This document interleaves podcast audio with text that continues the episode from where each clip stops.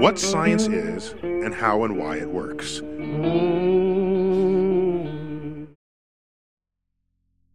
В игре Portal в ваших руках оказывается устройство для создания порталов, которыми можно соединять разные точки пространства.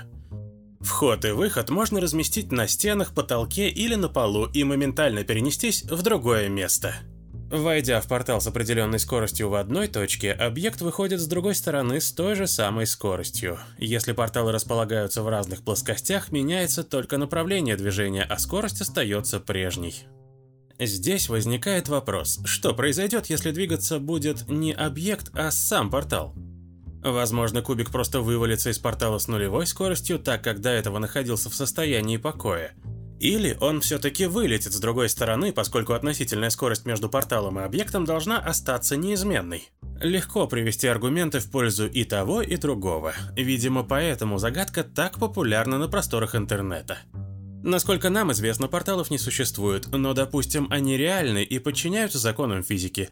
Тогда вопрос сводится к следующему. Если предметы сохраняют скорость на выходе из портала, то относительно чего измеряется эта скорость?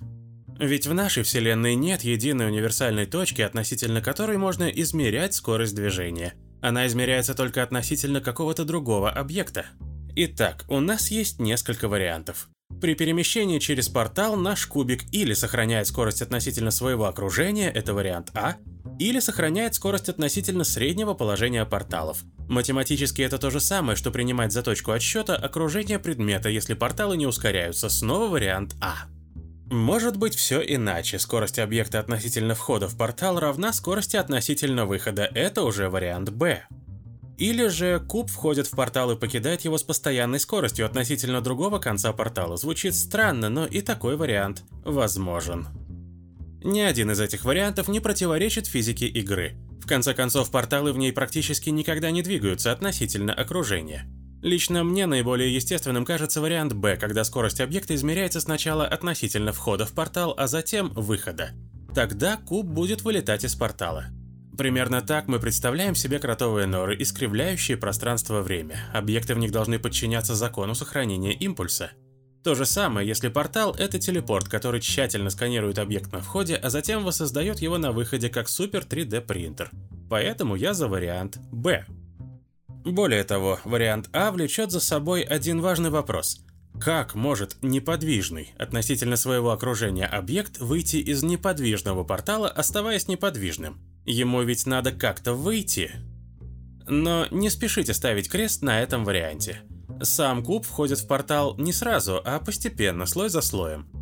Но на выходе его скорость равна нулю, и каждый слой будет появляться прямо в плоскости синего портала, как бы накладываясь один на другой, и в итоге получится не куб, а неподвижный плоский квадрат. Если объект жесткий и его нельзя сжать, то он вообще не войдет в портал – Выход для него станет стеной, а та часть, где вход, просто отскочит. Похоже, что порталы в игре устроены по принципу варианта А. Во-первых, измерять скорость относительно окружения, а не относительно отдельно взятого тела, гораздо проще с точки зрения программирования.